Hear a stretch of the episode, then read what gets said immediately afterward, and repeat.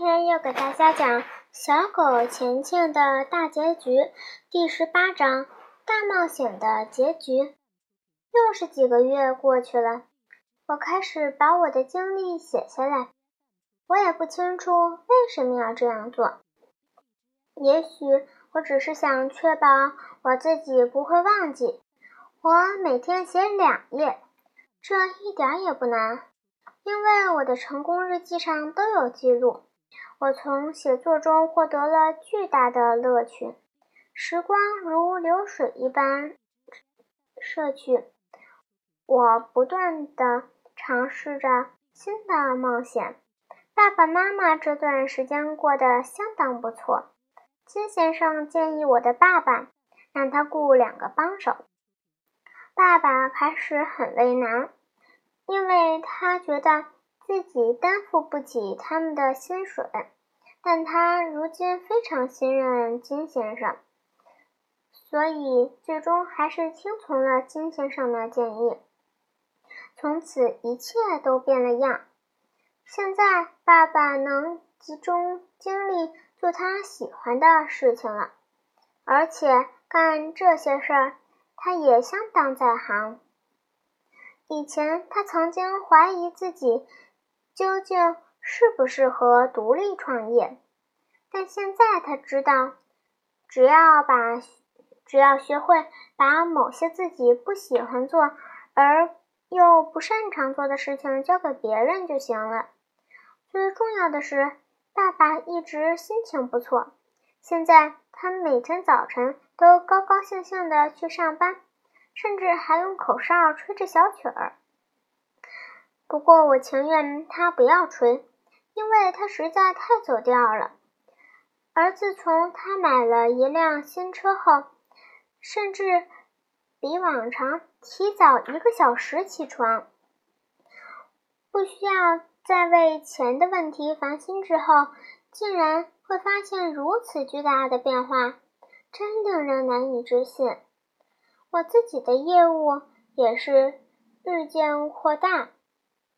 现在我一共要训练附近人家的二十一只狗，得他得带他们出去散步，给他们梳毛，还得训练他们。当然，这么多活，我早一个人就做不过来了。我从马塞尔那里学会了让别的孩子来帮忙。这段时间，莫妮卡通过帮我干活也挣了不少钱。可是我很快就开始困惑，下一步应该从哪里赚钱呢？有困难是一件好事儿，因为它逼得我四处寻找新的路径。我可以学到很多新东西。我发现，在电脑上可以做很多好事情。我早就给自己买了一台笔记本电脑，现在我可以很快的完成家庭作业，而且整洁多了，分数也有明显提高。现在我正在学习用电脑做统计表，桃木太太非常愿意帮助我，因为电脑和记账是她的爱好。我从她那里学到的各种知识。真是棒极了！这样一来，我赚的钱当然越来越多。我严格的按老办法分配，用百分之五十让鹅长大，用百分之四十帮助实现我的目标，剩下百分之十用来零花。当初我和钱钱一起列在单子上的目标，大部分我早就逐一实现了，只是。美国之行尚未达成，我有一种预感，在那里我会有一些不同寻常的经历，它会再一次改变我的生活。我我们的投资俱乐部取得了很大的成功。我们买的第一只基金的行情虽然持续下跌了七个月，但我们并没有卖出。所以没有亏损。这以后的行情开始爬升。如果我们卖出的话，可以获取不少利润。不过我们没有理由这样做。我们想要的是让我们的鹅不断的长大。马塞尔曾经想过卖出手里的基金，他说这叫提取利润。唐姆太太却问他准备怎样处置这笔钱，怎样让它继续增长。我们得出的结论是，再次选择同样的基金进行投资。于是马塞尔立即意识到，现在卖出基金毫无意义。我们现在一共买了四只基金。每当我们几个金钱魔法师聚会的时候，总是非常愉快。每次我们都从桃木太太那里学到许多东西。就连莫妮卡现在也相当在行了，所以我们能给我们的爸爸妈妈出一些主意，也就不足为奇了。他们按照我们的投资方案去做，一开始只是偷偷的进行，不过很快就不再遮遮掩掩了。金先生这时已经完全康复了，他又重新忙于生意。钱钱还留在我身边，当然，每个星期六我会一如既往的带着他去金先生家里，我们一起去散步，然后吃非常美味的巧克力蛋糕，一边吃一边开心的聊天。他真是个理财天才，每次我都能学到一些新东西。最最重要的是，在他眼里。钱是一种再自然、再普通不过的东西。受他的影响，我渐渐的也改变了对钱的态度。金先生每个月为他的客户做一次关于理财的投资报告，我的爸爸妈妈也会定期去听。一个星期六，金先生想到了一个好主意，问我。愿不愿意在他做报告的同时，为他客户的孩子做一次关于钱的报告？我同意了。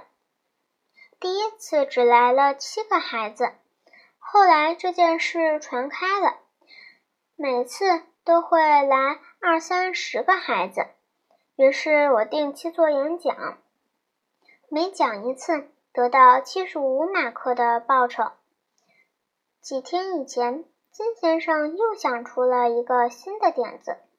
他提议跟我合伙开一家帮助孩子们投资的公司。这个主意是他在看了我从桃木太太那拿到的文件夹里的资料之后想出来的。我觉得这个点子太妙了，想想看吧。我吉亚。将和理财天才金先生合伙开公司了。我问他为什么单单想到和我一起开公司。他回答说：“因为你的知识和你取得的取取得的成绩告诉我，你有能力做这件事情。我相信和你一起开一家。”我相信和你一起开的这家公司会比我独自一人开公司的前景好得多，不然我不会向你提出这个建议。比起我一个人，你会吸引更多的孩子成为我们的客户。这回答真像是为我的成功日记设计好的。我承认他的话是对的。我之所以能大胆承认这一点，是因为我的自信心大大增强了。尽管如此，我还是特别激动。我相信自己很快就将尝试一次全新的冒险。把这些事情全部写下来之后，我向椅背上靠了靠，浏览着自己在本子上写下的文字。我觉得自己写的不错。随后，我的目光转向钱钱，我注视着这只漂亮的小狗，思绪起伏。我们很长时间没有说过话了。我早就想问他为什么会这样，可是我不敢。我说不出自己担心的到底是什么，但我隐隐约约有一种预感，似乎将要发生一些无法改变的事情。现在我再次意识到了这种感觉，我已经学会了不去逃避我害怕的事情，因此我牵着钱钱走向树林，但是那种模模糊糊的感觉始终陪伴着我。我高兴不起来，喉咙好像被什么东西堵住了似的，说不出话，走路也比平时慢许多。终于。我们来到了我们的秘密据点，已经很久没有没来过这里了。那个我们经常爬进爬出的通道几乎被植物遮住了，费了好一会儿功夫，我们才进到了洞里。这里不再像以前那样舒服，一切似乎都改变了。我很伤感，久久地注视着浅浅。希望他开口说话。他很长时间没有说过一句话了。我有时候甚至想，很多事情也许只是我的想象。我绝望的请求钱钱向我证明他确实会说话。小狗脸上的表情开始有了变化。我仿佛觉得回到了他第一次对我开口说话的时候。吉尔，我会不会说话根本没那么重要。一个声音响了起来，我暗自欢呼。我刚才听到的，清清楚楚的是钱钱的声音。钱钱继续说道：“重要的是，你能不能听到，并且理解我说的话？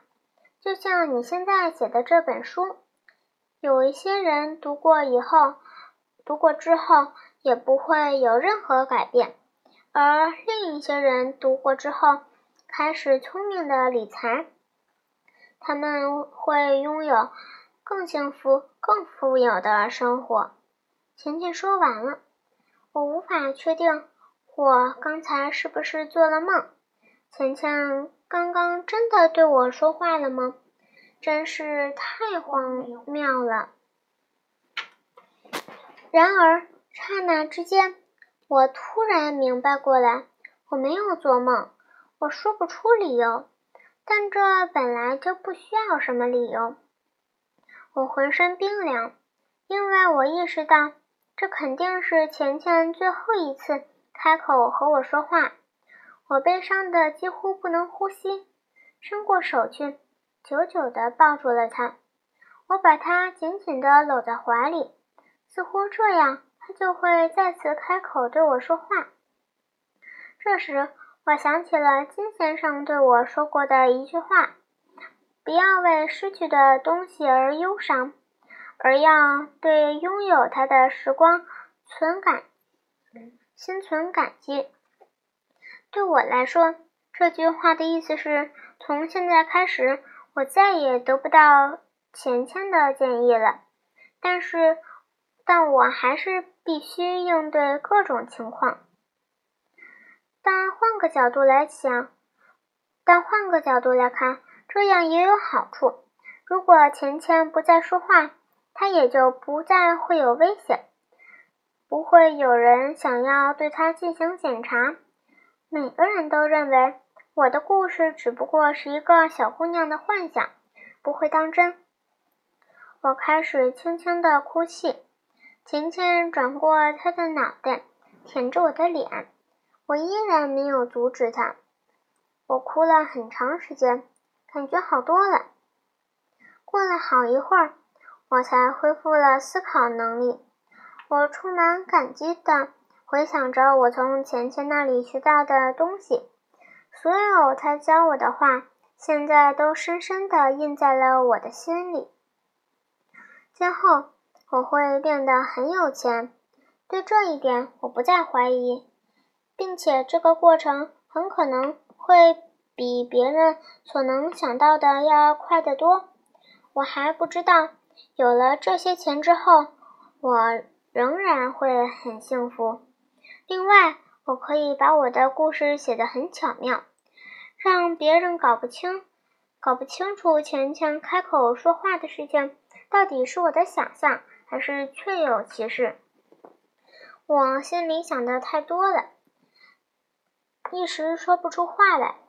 我们在秘密据点里静静地待了很久，这是最后一次了。然后我忽然知道了我的书应该怎样结尾。我们回到家，我写道。我希望能有很多人听到这本书说话的声音。我和一只名叫钱钱的小狗将会感到非常高兴。吉亚，好了，今天的故事就到这里，再见。